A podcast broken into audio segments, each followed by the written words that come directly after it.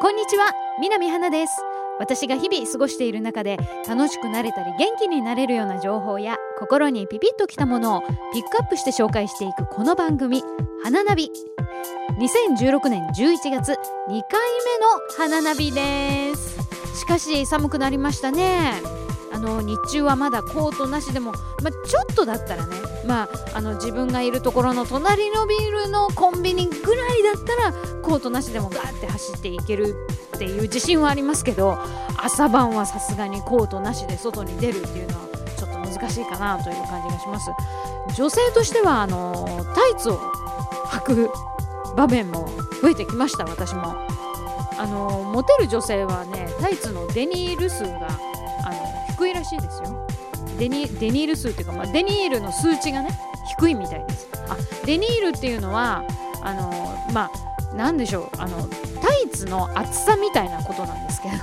真っ黒なやつよりもあのちょっとストッキングに近い方がデニールの数値は低いっていう感じなんですけどね。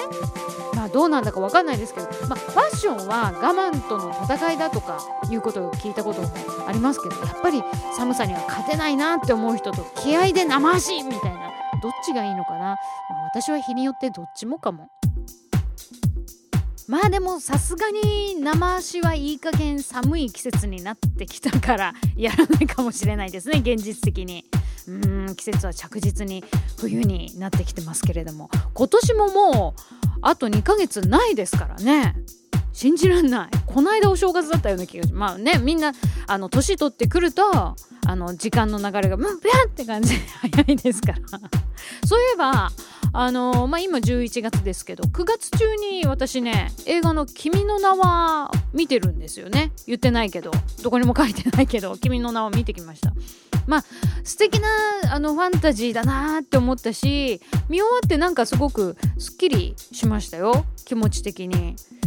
この作品の中で描かれているこうさまざまなねことが海外でどう捉えられるかなっていうところに私は一番興味があるなって思いました。例えばあの口上酒とかさあとはこう新宿とか四谷とか全部こう東京っていう街なんだけど絶対違うじゃない？パッと見た時あこれ四谷だとかあこれは新宿で？っていうのがすぐ分かる。あ代々木だとか。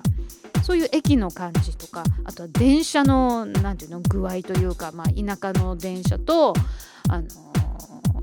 東京のね総武線の電車の感じとかあとは田舎の何かと東京の何かの違いとかねそれぞれの良さとかそういうところとても自然だったじゃない？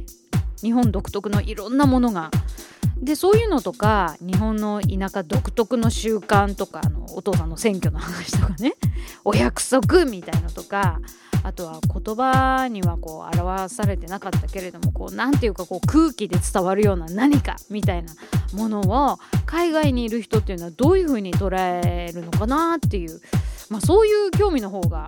私は大きかったので、まあ、物語自体は嫌いじゃなかったですけど正直私の中ではめちゃくちゃ感動したっていうカテゴリーには入らなかったですね。これはね意外でしたすごい感動するんだろうなと思って見ちゃったのでまあ期待値が高すぎたのかもしれないですね。まあでもこういうのも実際に自分で作品を見てみないとわからないことだなと思ってだからね見てよかったなと思います。そんな中今日私がピックアップしたいのはこちら。最近見に行った映画4本。その2前回の続きって感じ。さすがに2週間で4本見て一気に話すには長すぎると思ったんで2回に分けてお届けしてるんですけれども。早速あの先週末に見に行った映画をね紹介しようと思うんですが1本目に見たやつはこれです。ジェイソン・ボーン。ジェイソン・ボーンもこれも絶対見ようと思ってました。私が大好きなマット・デイモンの作品です、えー、ポール・グリーングラス監督制作脚本。クリストファー・ラウズ共同脚本によるアクションスパイスリラー映画というふうに書かれています。スリラー映画って何？スリラーって言われるとねあのマイケル・ジャクソンの出てきます。まあいい置いといて。えー、ボーンシリーズっていう風にあの通称呼ばれてるんですけれどもボーンなんとかっていうね作品がこうあってまあ、そのシリーズの5作目です今回は。最初に公開されたのが「ボーン・アイデンティティ」えー、これ2002年6月14日に公開されたそうです、えー、で次が「ボーン・スプリマシー」でしょ？で次は「アルティメイタム」ボーン・アルティメイタムね。そして、えボーン・レガシーですけど2002年2004年2007年2012年って来ててまああの2年か3年ぐらいずつこうボンボンって開けていくんですけどボーン・レガシーでマット・デイモン出なくなってで多分もう誰もが思ったと思いますなんでマット・デイモンじゃないの？と。でやっぱりあの私ボーン・レガシー実は見てないですがみんながやっぱりこれはマット・デイモンじゃないのって思ったんだろうなと思います。どんな話かっていうとあのこれ、まあ、サスペンスアクションというかまあ、ドンパチ系なんですけどただのこうドンパチではなくてなんかねこうちょっと物悲しさがあるんだよね。でそれもなんかこう何て言うの？知的な感じがすごくするのよ。あの007とか、まあ、知的な感じがするアクション映画っていう意味では同じカテゴリーに入りそうですけどあのー、私今回のこのジェイソン・ボーンをここで話そうと思った時にあのいろいろねそのボーンシリーズについて調べていたら結構意外なことが分かりました。まあ、このボーンシリーズっていうのは CG とかを用いたものが増えている近年のアクション映画とは対照的にリアリズムを重視していることで有名なんですって。確かにね、あの、今回のこのジェイソン・ボーンでも、カジノ、あの、ラスベガスね、ラスベガスの街を、車、なんかすごいことになって、あの、走ってたりっていうシーンがあったんですけど、まあ大変ですよ。現実的にはもうありえない。あの、シン・ゴジラがいて大変っていうのとはまた全然違う大変さですけど、なるほどね、リアリティがものすごくあるんだという。あのことリアリティ？リアリズムねリアリズムを重視しているということなんだそうですでこのあのボーンアイデンティティボーンスプリマシーボーンアルティメイタムっていうまあボーンレガシーも多分そうだと思うんですけど全部その暗殺者ジェイソン・ボーンっていう人のあの話なのよ。その人がまあいろんなあの作戦にアプライされアプライされてというかあの参加するとかいろんなことがあって家族の問題があったりとかあのこないこの間前作アルティメイタムの時でしたっけ？あの自分自身記憶全部なくなっちゃって俺は誰なんだみたいな。いっぱいパスポート持っててねいろんな名前を使ってもうプロの暗殺者世界を股にかける暗殺者なのであの忘れちゃったから俺は一体何なんだっていうこう苦悩がものすごく描かれてるっていうのもありましたけど。まあねこれ、まあ、知的ってさっきねちょっと言ったんですけどこれ誰でもできるわけじゃないよねっていうのは多分みんな思ってると思うんです。でねこれあのマット・デイモン、まあ、ハマり役というか、まあ、代表作の一つだと思うんですけどあのリーマン監督というのはあのマット・デイモンをキャスティングする前になんとラッセル・クロウとかシルベスタ・スタローンとか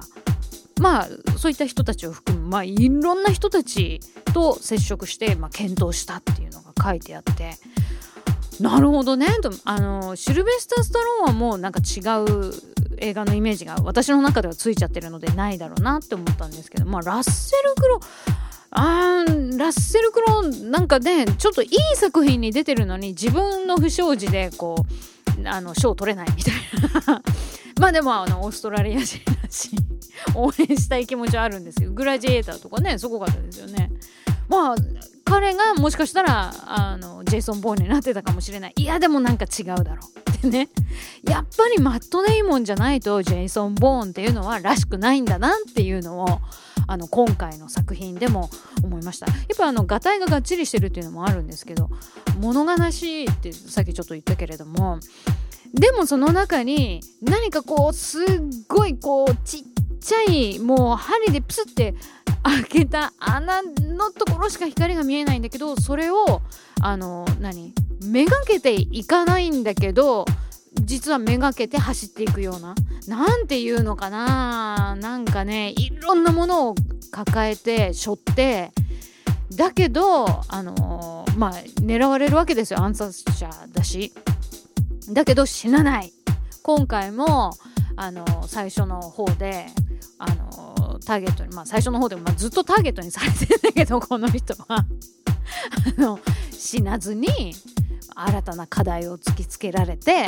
まあ、いろんなことをやっていくっていうね、まあ、あらすじ今回あのボーンシリーズについては言わないのはまああの暗殺者なんだけどいろんなことをやってて、まあ、ずっと狙われてんだけどなぜか死なないで頑張るみたいな。平たく言うとそういう話だからですっていうことだったんですけどあのー、私最初に見たのが実はボーンスプリマシーでした。それもちょうどねオーストラリアにいた時だったんですよね。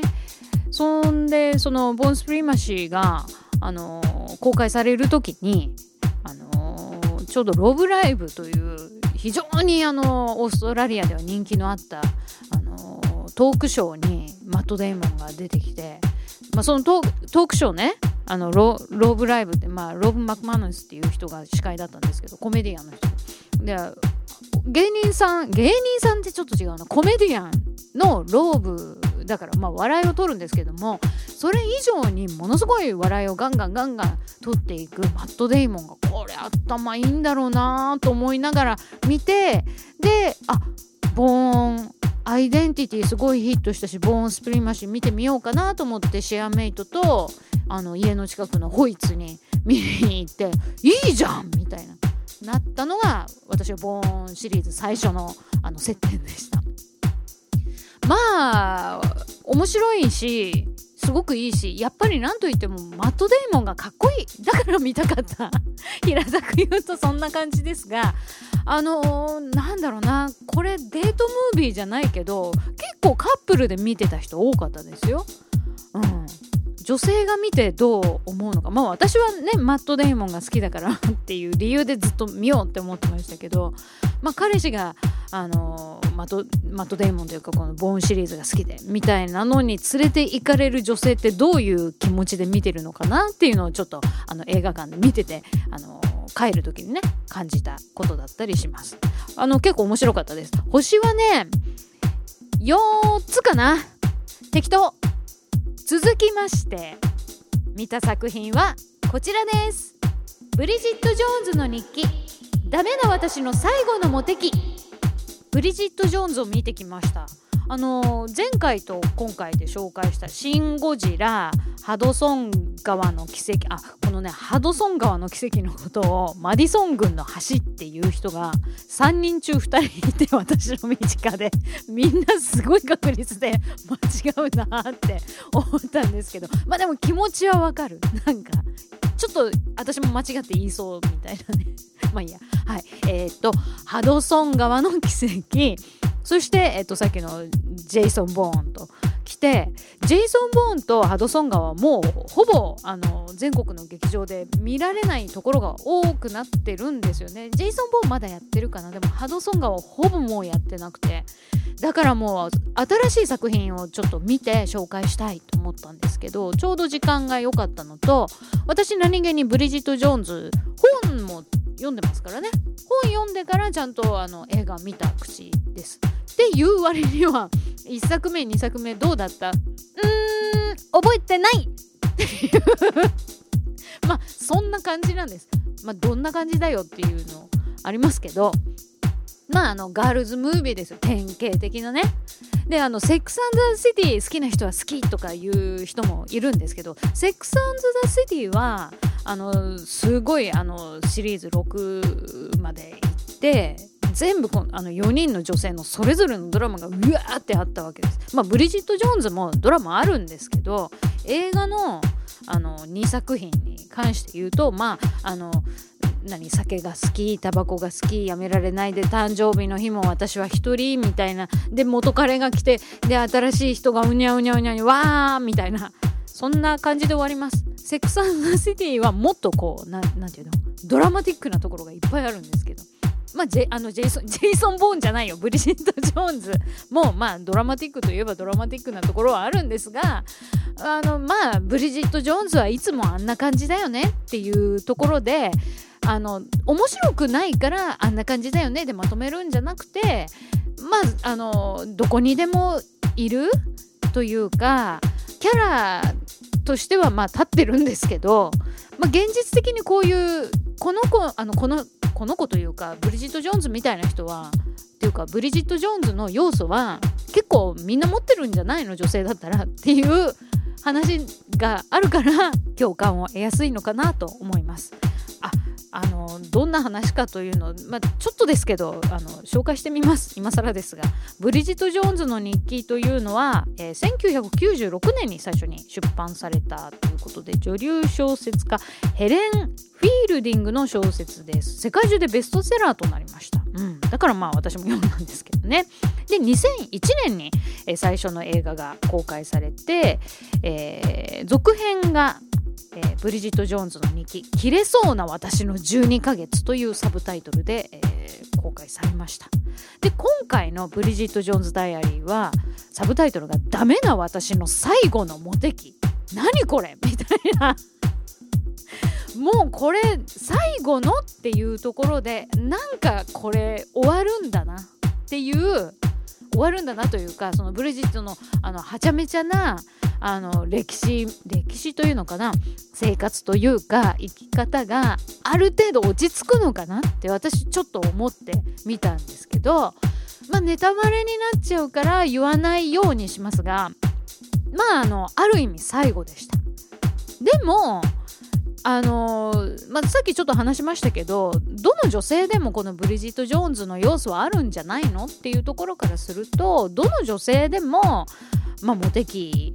をねあの経験することはあるだろうしやっぱりブリジット・ジョーンズってめちゃくちゃなことをやったりもするんですけど可愛いんですよ。チャーミングなのよね。だからやっぱりこう愛されてなんかほっとけないってなっちゃったりとかそういう風にするんだわって思ったらやっぱり何て言うのかな変にカッコつけて生きるよりもあの率直に自分の感情感情というか、まあ、思いの丈をこう何て言うのかなみんなにこうスピークアップすることもあったりでもまあなんか一人でね部屋にいる時は落ち込んでとか、まあ、そんなことを繰り返し繰り返ししてるとやっぱり魅力的な女性になりやっぱモテ期にもなるんだろうなという感じがしまして。あの今回の「そのダメな私の最後のモテ期」って放題のサブタイトルですけど英語のタイトルはブリジット・ジョーンズ・ダイアリーじゃなくてブリジット・ジョーンズ・ベイビーなんですよね。だから出産をします。これはねすごくあの今の私にとっていいテーマでした。ブリジット・ジョーンズ・ベイビーでなんでやんなかったの？最後のモテ期とか言わないでみたいな。女性は一生モテ期があるはずです。みたいなね。そんな気がします。はい。そうで、まあ、出産、まあ、妊娠出産の過程を、まあ、メインに描いていくんですけど、あのー、1作目からいろいろごちゃごちゃごちゃごちゃあったあのコリン・ファースとかね。あのまあ新しい彼とかあの出てきてまあスタモンダがあるわけですね。でも最終的にどうなるかっていうのがああでなんかすごくこう腑に落ちた終わり方でした1作目2作目って覚えてないっ て感じになったんですけど3作目はなんかちゃんとこう着地点にしっかり降りたんじゃないかなという感じがします。えーまあ、ブリジット・ジョーンズをね演じているのはレネ・ゼルビガーっていう女性なんですけどもう47とかなんですねでもあのこのブリジット・ジョーンズはアラフォーっていう設定です。でアラフォーで43で産むっていう設定なのでまああの高齢出産超高齢出産になりますけど 世の女性たちに、まあ、私も含めてものすごく希望を与えてくれたなって思う作品だなと思って12作と比べて私は3作目はすごく良かったなと思って最後ちょっと泣きました。どうでもいいことですが私ブリジット・ジョーンズの2作目ってあのちょうどメルボルンに住んでる時に公開されててあの夜中に 夜中っていうか、まあ、12時過ぎ12時近くかな。家の近くにまた映画館があったので家でちょっとフローズンヨーグルトみたいのを作ってって タッパーに入れてこう持ってってそれ食べながら見たっていう思い出がありますがまあ今も家の近くの映画館に夜中ですよね。なんか12時前の回とかで初めて見ちゃったけどなんかそれをこう見ながらああメルボルンでもそうだったっていうのをなんかちょっと思い出したりしてあああれから私は変わったのかな変わってないのかなってちょっとあの終わあの作品が終わった映画館のその席でちょっとそんなことを思い出してああって思いました。どうでもいいことですけどね。今月は2回に分けて4本っていうかまあ6本の映画について話してみましたがどうでしたでしょうか？そんな私が今月見ようって思ってる作品1個あるんですよ。ファンタスティック・ビーストと魔法使いの旅。実は私ね意外かもしれないですが「ハリー・ポッター」の映画1本も見たことないんですよ。だけどなんで見たいと思ったのかっていうと映画で見たこの予告で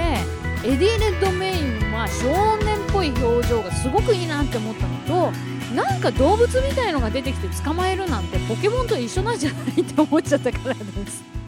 それでは皆さんにとってますます素敵な毎日になりますように。お相手は南花でした。